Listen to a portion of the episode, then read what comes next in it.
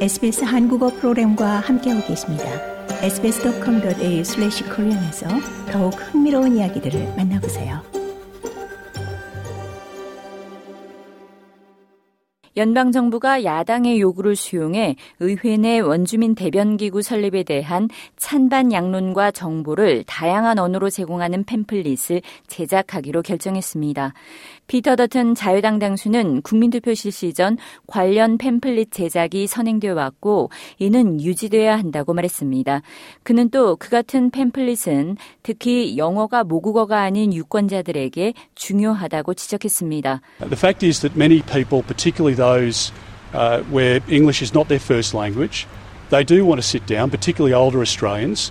Not online, but to do it with the booklet in front of them so that they can. 더튼 당수는 많은 사람들, 특히 영어가 모국어가 아닌 이들, 그 중에서도 나이가 좀 있는 국민들은 온라인 상에서가 아닌 소책자를 앞에 두고 앉아 그들이 가장 편안하게 느끼는 그들의 언어로 모든 세부 내용을 읽기를 바란다고 말했습니다. 그는 이후 추가 의문 사항이 있을 경우 거기서부터 리서치를 할 수 있게 되고 이것이 추진해야 할 완벽하게 합당한 이유라고 강조했습니다. 현행법 하에 국민투표에 붙이는 헌법 개정 사안을 지지하거나 반대하는 의원들은 2천자의 에세이를 쓸 수 있고 호주 선거관리위원회가 이를 배포합니다. 노동당 정부는 지난해 디지털 시대의 팸플릿은 더 이상 필요 없다면서 제작하지 않기로 결정한 바 있습니다.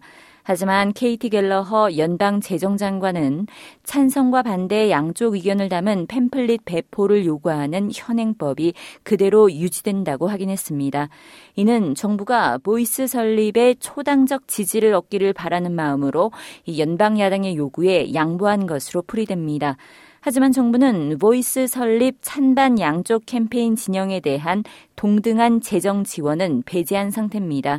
더튼 당수는 동일한 재정 지원 역시 국민투표에서 관례였고 이는 지속돼야 한다는 입장입니다.